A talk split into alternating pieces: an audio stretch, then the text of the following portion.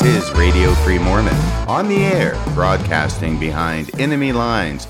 Tonight's episode Sunstone 2023 Return and Report. This is my report from Sunstone of 2023. I had a great time going to Utah to spend time with friends and family and make a presentation at Sunstone on Saturday, July 29th. But that is not where the story begins. The story begins with flying down to Utah on Monday, July 24th.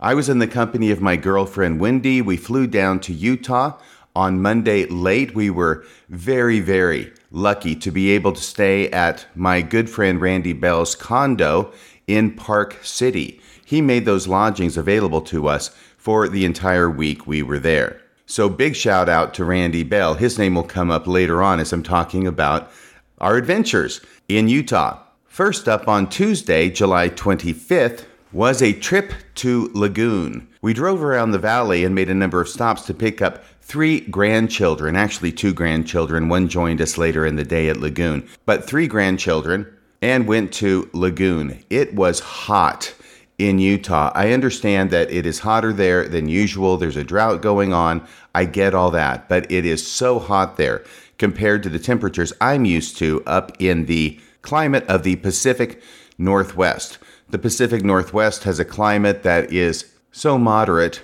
It prompted Mark Twain to once say that the nicest winter he ever spent was a summer on Puget Sound. That's the place I was coming from to go to Utah. And not only is it a difference in temperature, it's a difference in altitude because I live basically on sea level and surrounded by wonderful pine trees. That's why Washington is called the evergreen state. So not only was there a difference in temperature, there was a difference in altitude and a corresponding diminishment in the amount of oxygen in the air. So not only was it hot, I had to try and adjust as best I could, though I don't think I ever got there in the week I was in Utah, adjust to the fact that there is less oxygen in the air in Utah than there is in Washington. At least that's the way it seemed to me. I had to stop every several steps to catch my breath. But I don't want this to sound like I'm ragging on Utah because I'm certainly not. It's a beautiful state, had a wonderful time, even with the heat and the difficulty breathing. But that all comes to play the first full day we were there on Tuesday going to Lagoon, as I say. Now, I won't tell you everything that happened at Lagoon. I will say that we ran into a couple of listeners to the show. It was very nice. They came up and introduced themselves. I believe they were a young married couple, and they wanted to say hi and express their appreciation for the show. But I learned something important about Lagoon. They have this ride there. It's called the Rattlesnake Rapids, I believe. And the nature of the ride is that you get into a big circular raft of sorts, and you can sit around on the inside bench in a circle. You're completely exposed to the elements and to the rapids and the river that you run through during the course of the ride. And at one point, there's this big waterfall with all this water streaming down, and everybody else in the raft, my grandkids, knew to move over into a seat that was away from the waterfall so they would not get drenched. Me didn't have the information, didn't have the reflexes, and besides which, I was very hot, even though it was the first ride of the morning. So I took that waterfall full in the face. I opened up my arms to heaven and I expressed my joy at being completely drenched by this water from the waterfall on the Rattlesnake Rapids ride. Here's what I learned from that experience I spent the rest of the day drenched in water, and most of it dried off, but the place where it didn't dry off at all during the day was my shoes and socks. And what I found out over the course of the day was that the equivalent of a seventh grade science experiment was growing between my toes for the rest of my time at Lagoon. So, my recommendation would be that if you're going to Lagoon and it's hot out and it's the summer, don't make the same mistake that I made. I still had a great time. We rode some of the roller coasters. I started getting a bit queasy after the first couple of roller coasters. Wendy was right there. She ran to a store, got me a couple of Dramamine. I pounded those down and was set to go on the rest of the roller coasters with the kids. After the day at Lagoon was over, we went back to Park City to Randy's condo where we had a nice meeting with Randy, his girlfriend, and also John Dehlin and Margie Dehlin were there. And we spent the evening talking and sharing stories and having generally a really, really good time, except for the fact that I was suffering, I think, in retrospect, from heat exhaustion. So I was barely there at all, at least mentally speaking. All I wanted to do was prostrate myself somewhere in a horizontal position and close my eyes. And I think that probably showed during the course of the evening.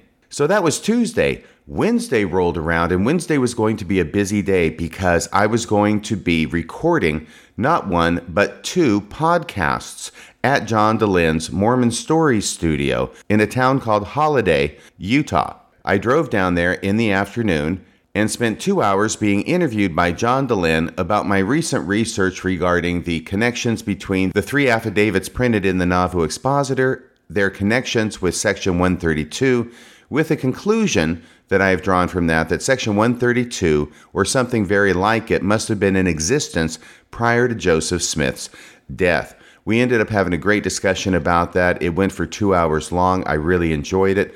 And after that podcast was over, I had about an hour, maybe a little bit less, to get ready for my podcast, my regular podcast on Mormonism Live, because once again, it was a Wednesday. Mormonism Live now has upwards of 130 shows that we've done on Wednesdays, going back to December of 2020, I believe it is. And so this Wednesday night was going to be no exception, but I'm in Utah. I'm away from my studio, which is where I'm broadcasting from right now.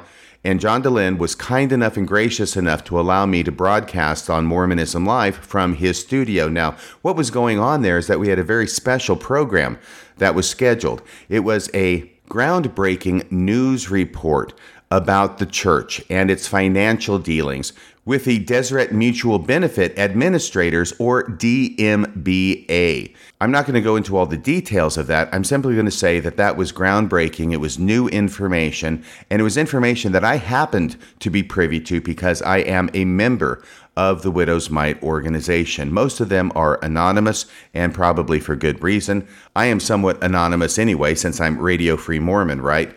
But I am a member. Now, once again, my membership and my contributions to the Widow's Mite is nothing more than reading through the slide decks that they propose in order to make sure that they are simple enough to be understood by somebody like me who really doesn't know much about investments or all these different terms that they use. So if the Widow's Mite team is the Avengers, I'm Ant Man. I am the least important person, and yet that's the function that I fulfill. But because I am on the team, even though I play only a very modest role on the team, I still get to know what's coming out before it's actually published because I get to review it when it's in its incipient stage. So I knew because of that that this report was coming out from the Widow's Mite about the DMBA, and it was going to be a huge story. But I also knew that I wasn't going to let John Dehlin know about it in advance because I didn't want him to scoop me on the story. So here I am at John Dehlin's studio getting ready, and he's nice enough to set me up with his equipment on a different screen in order to start doing the Mormonism live. It's about 10 minutes before the show goes live. John Dehlin is still there. He's the only one in the studio. He's about ready to leave to go and take care of something else. And he asks me, What are you going to be doing on the show tonight? And I told him, We're going to be doing this groundbreaking story about the DMBA. And John says, What? I said, This groundbreaking story about the DMBA. And I explained a few of the details. And he says, You scooped me. I can't believe you scooped me. At which point I began laughing and I turned to him and I said, Not only did I scoop you, I'm scooping you from your own studio. And then I began laughing, as I am wont to do. And to his credit, of course, he laughed too. So we went on, we streamed Mormonism live. John was gone by that time, but we did notice that his equipment is far superior to what either I or Bill have. And we're going to see if we can take some steps maybe to improve our equipment to make it better, to make it more like Mormon Stories in the future. I'm not sure if Mormon Stories has put up my interview with John Dehlin by this point. If not, it will probably be in the next days and weeks. Obviously, if you want to go back and look at that Mormonism live, you can do that on YouTube at any time. So that was Wednesday. Thursday rolls around, and this is going to be a tourist day ending with dinner at my daughter's house. The tourist day was, well, Wendy's never been to Utah. She doesn't know much about Mormonism except what I tell her, which means that she's probably better educated about Mormonism than most Mormons out there who've been members their whole life. But she's never been to Salt Lake City, which means she's never been to Temple Square. So we decide we're going to go down to Temple Square. We'll take the tour. And when we got there, we saw the assembly hall. We went inside. Mercifully, it's air conditioned. It seems like every single hall they have, from the assembly hall to the tabernacle to the conference center, all of them have organs and all of them have people playing the organs. And this is sort of what passes the time of day on a Thursday in Utah is people playing organs at Temple Square. There were a lot of missionaries at Temple Square, but absolutely no elders. They were all sister missionaries. And I told Wendy that that was likely because sister missionaries would be seen as less threatening. And these are the people who are going to be interacting on a regular basis with visitors, non member visitors and tourists at Temple Square. What an ideal time to make a good first impression. And that burden is going to fall on the sister missionaries, which shows about how much faith the church has in the elders making a good impression on tourists at Temple Square. But the sister missionaries were very helpful. I remember stopping a couple of them and asking a question about the Salt Lake Temple, which of course you can barely see because it is surrounded by scaffolding. And we went over to a place which was about as close as I could get to the temple because it's all fenced off, of course. But looking through the fence and seeing the foundation of the temple. I couldn't see the temple itself, which normally you could, but I could see the foundation, which of course normally you can't. And I asked one of the sisters why it was that they were redoing the foundation when Brigham Young famously changed the foundation from sandstone to granite because, to quote Brigham Young, this temple needs to last through the millennium. And the sister, who was good natured, said, Well, now this new foundation will allow the temple to last through the millennium. At which point I smiled and said something like, Well, if at first you don't succeed, try, try again. And we all had a chuckle over that, including the sister missionaries. So apparently, Brigham Young had the right idea, but just not the right materials and the right technology. After we got done checking out the assembly hall and the tabernacle, we crossed the street and went to the Church History Museum, where we went through sort of the diorama presentations that they have as you walk through and experience the restoration from Joseph Smith's progenitors to his first vision. They even have a nice five minute movie in a little theater and a 180 degree curved screen that you sit in front of so you can experience the first vision with Joseph Smith. I had never seen this movie before. I thought it had some things to recommend it. It was very clear at the outset because they announced it at the outset that there are several accounts of Joseph Smith's first vision, and they were going to draw upon all of the different accounts in order to make this presentation. And by and large, I was able to track which versions they were drawing from as they had the voice of Joseph Smith narrating what it was that was taking place. One of the things that I found that was interesting was there was a book. It actually isn't a book, it's a prop that's made to look like a book. You can't pick it up, but there are several pages that you can turn and these pages are very thick so that you can't tear them because they are meant to be turned by all the tourists who come in. And they had the several different accounts of the first vision. And I wanted to go to the 1832 account of the first vision, of course, and I did so. And I took a picture of this page that they had with the 1832 account of the first vision. So let me get my phone here and look it up because there was something interesting there that I wanted to share with you. Here it is at the top of the page, which is titled Transcription of 1832 Account. They have this language.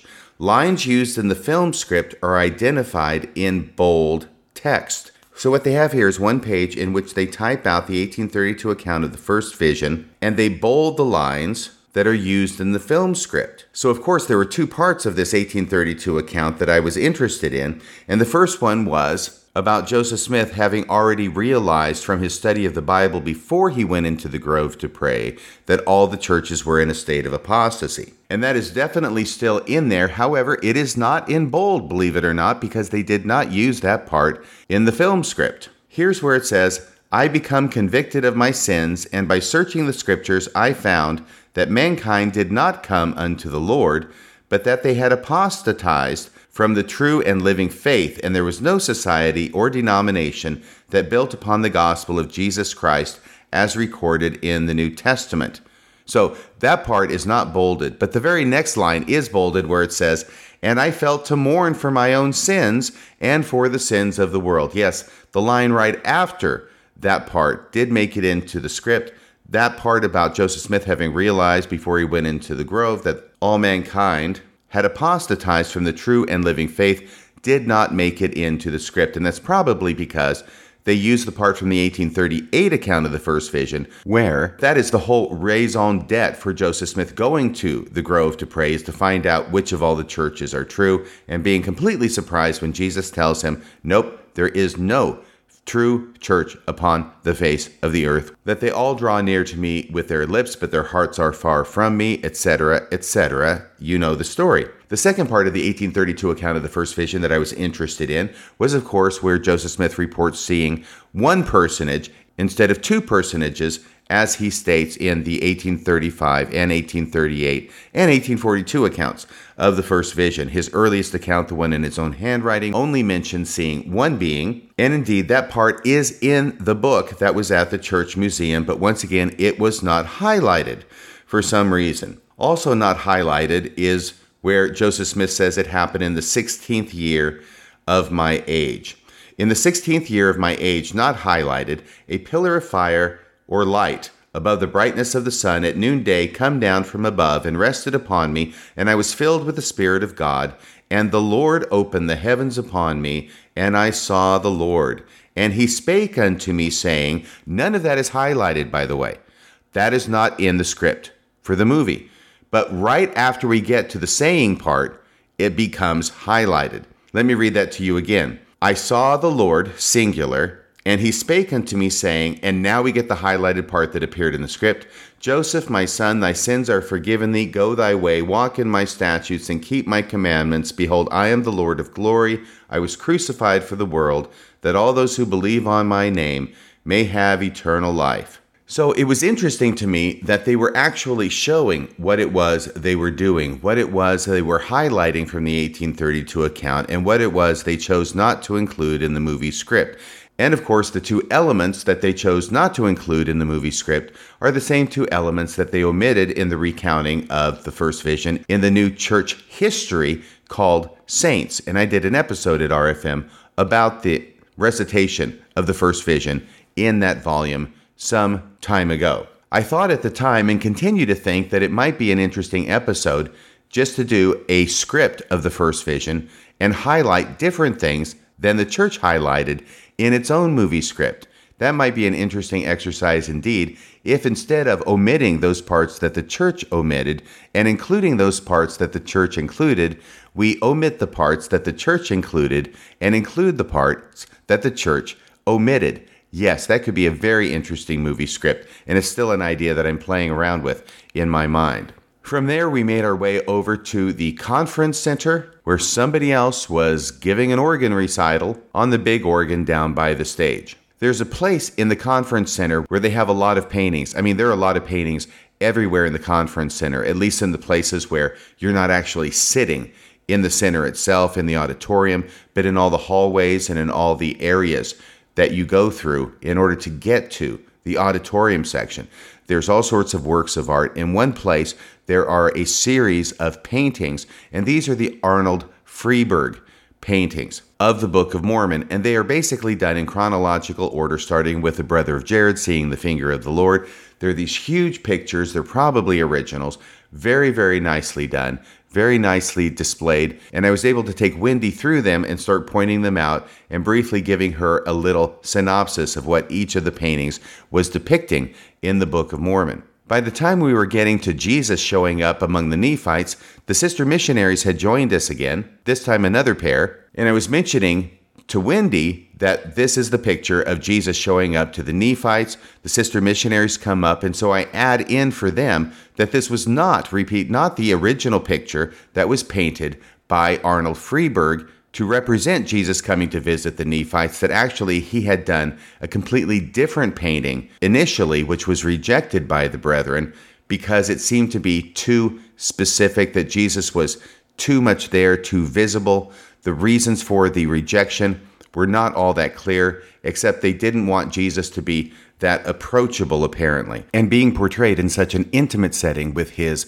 disciples and the rest of the Nephites, at least the ones who survived the cataclysm that preceded Jesus' appearance. So, because of that, Arnold Friberg was not happy, as you might imagine, went back to the drawing board and came up with this different version of Jesus appearing to the Nephites, where he's this little tiny dot of light way up in the sky.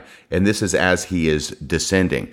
So I was able to use my phone to pull up the original picture that Arnold Friberg had painted and showed it to the sister missionaries. They were very excited about it. They were learning something they had never heard. And so Radio Free Mormon was continuing the work of education among the Latter day Saints and their missionaries, even at the conference center while on vacation. So that's Thursday. Once we were done there, we hopped in the car and went north to my daughter's for a wonderful evening and a great dinner that she cooked for us. The following day, Friday, was going to be a special day because Denver Snuffer had been kind enough to invite me out to dinner. And when I told him I would be there with my girlfriend Wendy, he enlarged the invitation to include her. Denver was going to be there with his wife. I was going to show up with Wendy. It was at a really nice restaurant that Denver picked out.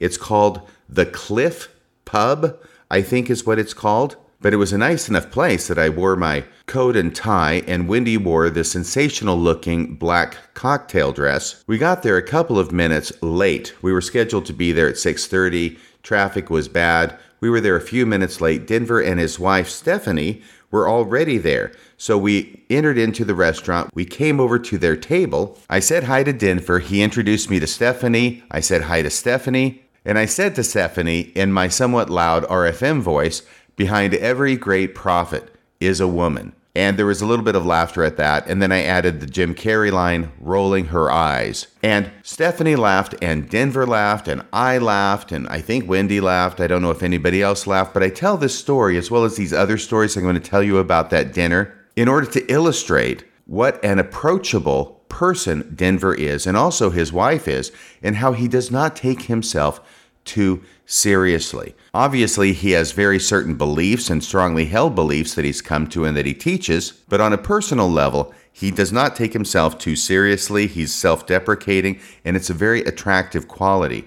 And I sometimes wonder if that's a quality that Joseph Smith had as well, and that that was something else that made people attracted to him. Well, the evening goes on and we're having dinner and it's wonderful. There's lots of conversation. And we had left Randy at his condo before we left to go have my dinner with Andre, or in other words, my dinner with Denver. And Randy had told me before I left that he wanted me to ask Denver, what does Jesus look like? And I said, Randy, come on. I mean, the guy's nice enough. He's asking us out to dinner. I don't want to be rude or anything. He says, okay, well, just ask him if you can. And I said, okay, if it fits into the conversation, I'll bring it up. Well, there was a place in the conversation where it didn't really fit, but I wanted to bring it up anyway for Randy. So I told Denver, I said, look, I got a friend. He wants me to ask you a question. I don't want to be rude or anything, but my friend wants to know, what does Jesus look like? And Denver, without really batting an eye or missing a beat, he leans forward and he starts telling me that Jesus is surprisingly tall. I said, Really? How tall? He says, Well, you know, like an NBA player. He's tall, he's lean, he's very well muscled. He's not somebody you would want to cross. Actually, he probably didn't use that expression because that would have been uh, a little ironic. No, he's not somebody you want to cross. He's not someone you want to get on his bad side. That's probably more what he said. But that he was very loving and kind but he was surprisingly tall. And I said, surprisingly tall. He says, like an NBA player. And I said, you mean like LeBron James? And he goes, yeah. And I said, so Jesus looks like LeBron James? And he corrected me, of course, at that point to say, well, no, not exactly, but he's tall. So I understood that he was tall. And then Denver used the story from the New Testament in order to illustrate Jesus's height. And he talks about the story of Zacchaeus, the short guy who Jesus is coming by. He's being thronged in a crowd, so he's in the middle of the crowd. Zacchaeus can't see him because of the crowd. So Zacchaeus climbs up this tree so he can get a view of Jesus. And for some reason, the synapses clicked in my head, and before I know it, these words are coming out of my mouth. So, if Jesus was so surprisingly tall, why did Judas have to give him a kiss to identify him as the one who needed to be arrested, as opposed to all the other apostles? I'm not sure that Denver had an answer ready to go on that one, but I imagine he'll be thinking it over, and I'll be interested in finding out what his response is to that once he comes up with one. But you know, after the evening was over, and I did have a wonderful, wonderful dinner with Denver and Stephanie. It was one of the highlights of the trip. But I'll tell you that after it was over and later that evening, I was thinking about this description that Denver had given of Jesus as being surprisingly tall. And it occurred to me that there was a scriptural precedent for that idea after all. Now, not scripture that was actually included in the Bible, but a book that was not included, and it's called the Gospel of Peter.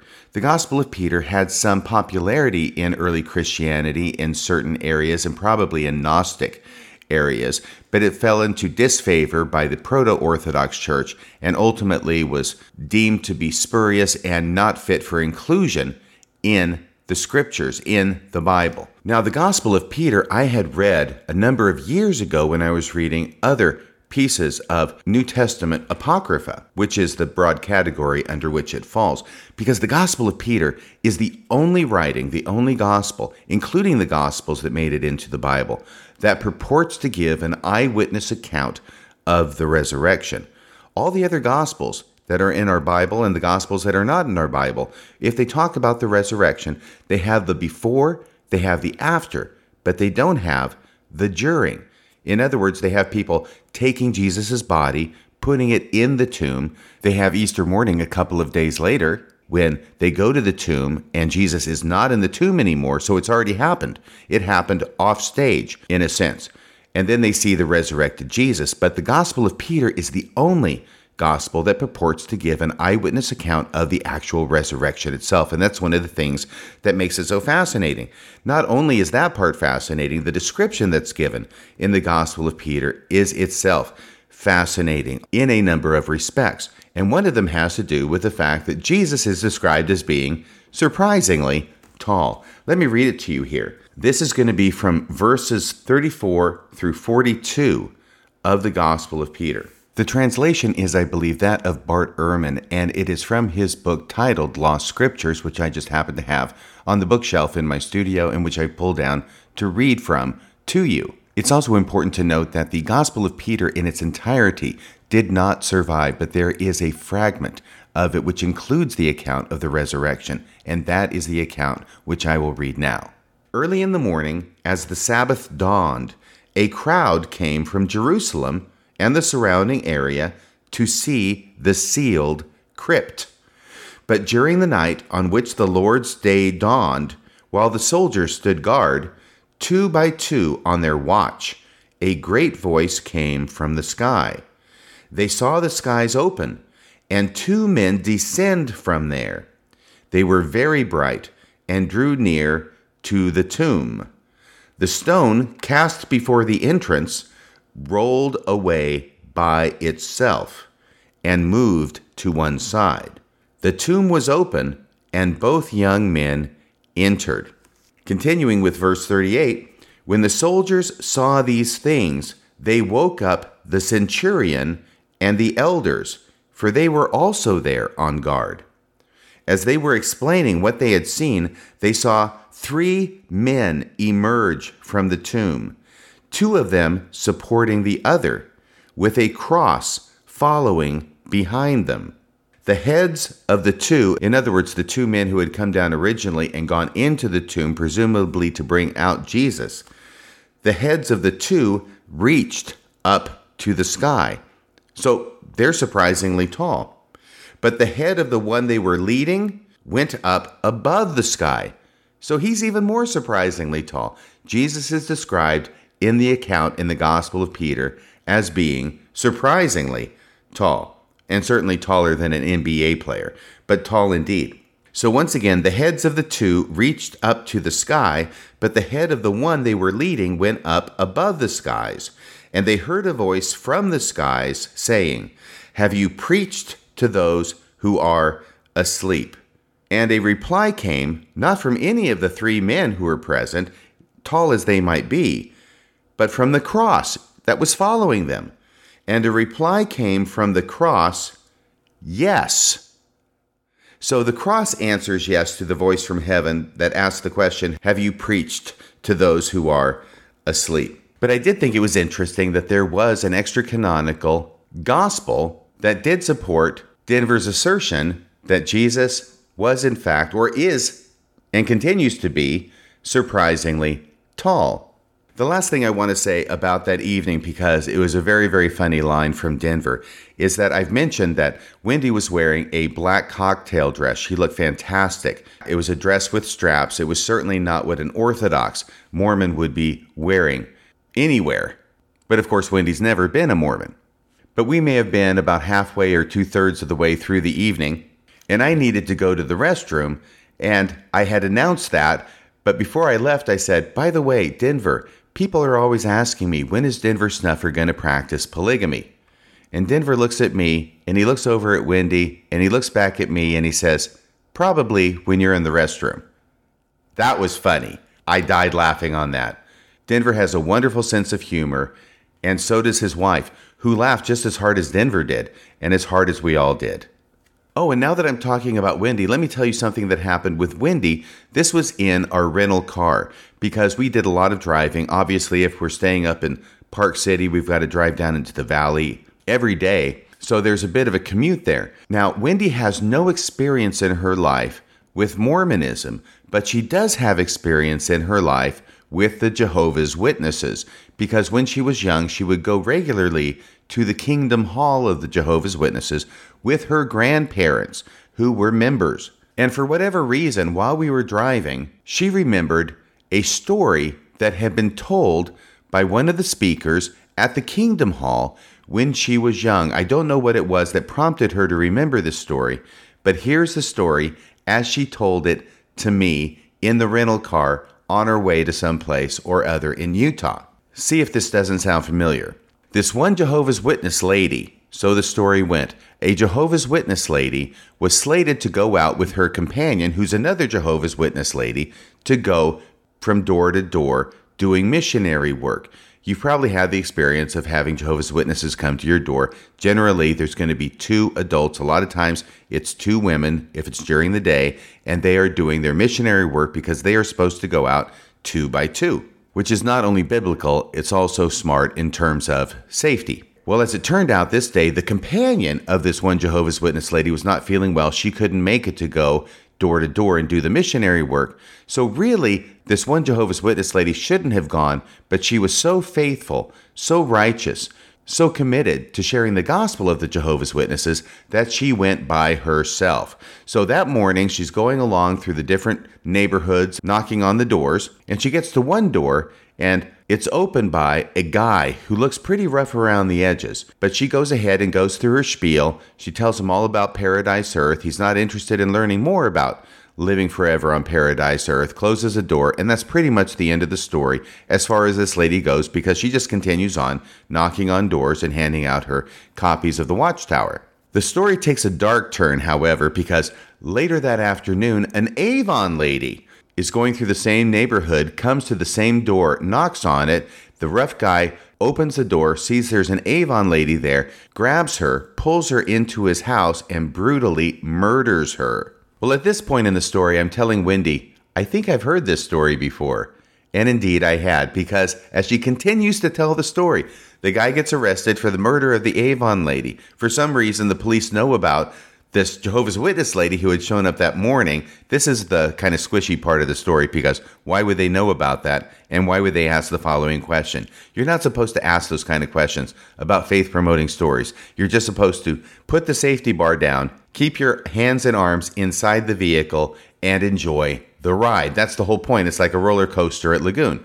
Just enjoy the ride. Don't ask questions about it. So the police are asking this murderer who killed the Avon lady why he didn't do the same thing to the one Jehovah's Witness lady who showed up on his doorstep that morning. And the answer was drumroll, please because there were two big men standing right behind her. Yep, that's what the murderer said. And I couldn't believe this story was being told in a Jehovah's Witness talk. I had only heard this story and variations on this story in Mormonism. So I guess the good news is that the three Nephites are not restricting their good deeds to Mormons these days, but are out and about helping out Jehovah's Witnesses as well, part of the ecumenical effort of the three Nephites. Unfortunately, on this particular day, the goodwill and protection of the three Nephites, although extended to the Jehovah's Witnesses, did not extend to the Avon lady. Now, I have no idea who stole what story from whom, whether the Jehovah's Witnesses stole it from the Mormons or the Mormons stole it from the Jehovah's Witnesses, or whether they both stole it from a pre existing template that floats around out there and gets told in a variety of different religions. But I did think it was very interesting that the Jehovah's Witnesses are telling three Nephite stories without the Nephites. So that was Friday.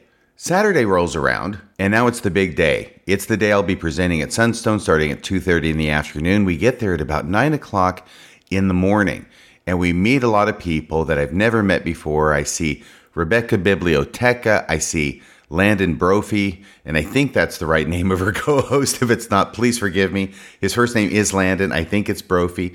Very, very nice fellow. We got to meet all sorts of people. Got to meet Gene Judson again and his wife Michelle, who had done a very nice little watercolor of the Tree of Life, which I took because it was offered to me. It's a beautiful picture, and I have a special affinity for the Tree of Life because of a paper that I wrote that was published back in 1992, I think it was, with the Journal of Book of Mormon Studies on that very subject. You know, I had actually done a podcast dealing with the story behind that and talking about the substance of that paper as well. I had it all recorded. It was about a year ago. My computer gave up the ghost at exactly the wrong time. And so I've never, ever gone back to re record that story. But I do have to do that at some time in the future because there are some interesting things about it that I want to share with you. But regardless, it's a beautiful painting that Michelle did, and it's one that I will treasure. So now it's later in the morning. It's around 11 o'clock or 11:30. We're out in the lobby. I'm there. I'm there with Randy Bell, who of course has joined us. He'll be presenting right after me in the afternoon. I presented on the affidavits in section 132, as I think I've mentioned before. And then right after me in the same room, Randy Bell presented on his research dealing with the Dartmouth connection between Hyrum Smith and also Joseph Smith. He presented that on Mormonism Live a few months ago. I think he also presented it on Mormon Stories as well. So this was his chance to present it at Sunstone. So we're both there. Wendy's there. There's some other people who've come up to us. We're talking with them. And who should come walking down the hallway but Don Bradley? Now, I'm not sure if I've ever met Don Bradley before. I've certainly known him for over 10 years. We actually collaborated on a paper that ended up being published in BYU Studies, and we've talked frequently on the phone. But here I see him walking along and I say, Hey, Don, how are you doing? He says, Hi, RFM, how are you? And I introduce Don to Randy Bell. Now, Randy Bell's hot button issue is polygamy, and specifically Joseph Smith's practice of polygamy, which he did not find out about until he was in his 50s and read the church essay on the subject. Up to that point, he had been told that the idea that Joseph Smith practiced polygamy was an anti Mormon lie, and he had shared that with other people that it was an anti Mormon lie. And now he's finding the church is printing an essay saying, hey, Joseph Smith practiced it. And not only did he practice it, he practiced it in ways that Randy found especially abhorrent. So this is his hot button issue. The reason, of course, that's of significance is because Don Bradley did all that research for Brian Hales' three volume book on the documents about Joseph Smith's polygamy. And not only that, but it was through that process that Don Bradley ended up coming back to the church that he had previously left. So once Randy had heard that much, he asks Don Bradley face to face.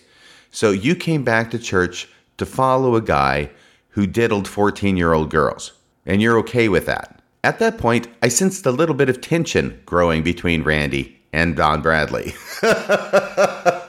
and Don Bradley was trying to explain to him what it was he thought. Now, at this point, I was diverted in my attention away to these other people who were right there, but on a different side of me. And by the time I turned back, which I swear was only like a minute later, not even a minute, I saw Don Bradley shaking Randy Bell's hand in a very aggressive way and turning around and walking in the other direction. So it was apparent to me that things had gone even further downhill after I had turned my attention elsewhere. Randy Bell now turns to me, puts his hands out to his side, and says with a big grin, he couldn't answer my questions.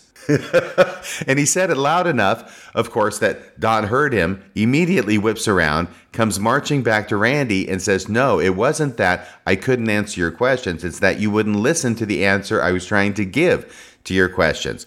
So Randy says, Okay, okay, okay. Look, you go ahead and say whatever you want and answer the question, but then you got to listen to me say whatever I want. And Don said, Okay. So Don started talking about his story and why it is that he thinks Joseph Smith is a complex character. He doesn't think that everything he did was good.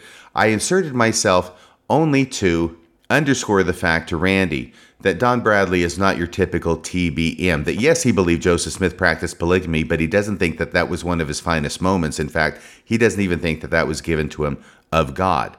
And the other thing I inserted into the discussion, and I told Don, please correct me if I have this wrong, but Randy, I'm pretty sure that Don does not even believe that the LDS Church is the only true church on the face of the earth. It doesn't believe that specific claim.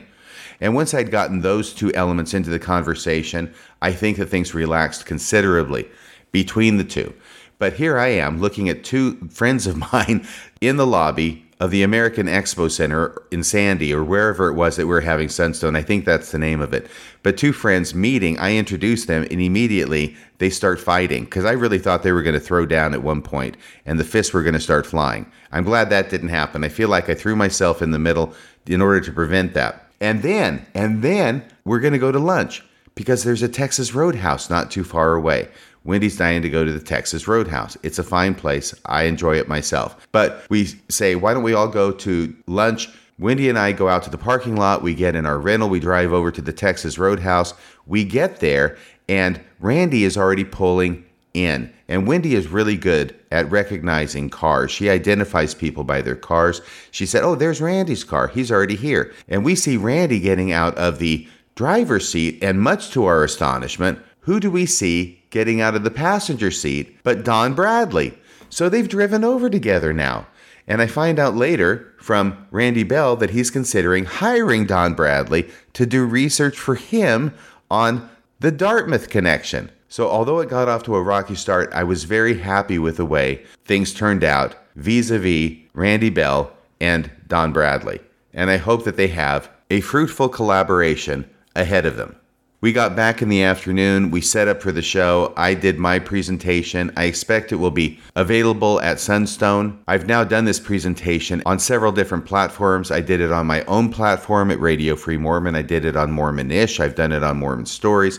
So I just took about a half hour to, to lay out the basic facts of my presentation at Sunstone. And then Randy took an hour or so to give his presentation about the Dartmouth connection. I remember in my opening comments, I addressed the audience and I mentioned how hot it is, especially for a boy who's from Washington State at sea level to be here at Utah in the middle of summer with temperatures over 100 degrees, and then saying to the audience, I'd like to welcome you to Sunstroke. And I was very flattered at the beginning of my comments, or right before my comments began, to have Sandra Tanner walk through the back door and come walking down the center aisle looking for a place to sit. And I said to the audience, all rise, and came walking down off the platform and walked up to Sandra and gave her a big hug. I am amazed at what that woman and her husband have accomplished in the decades that they have been involved in studying the LDS Church and in publishing articles, newsletters, and books about the LDS Church that have stood the test of time. And she has lived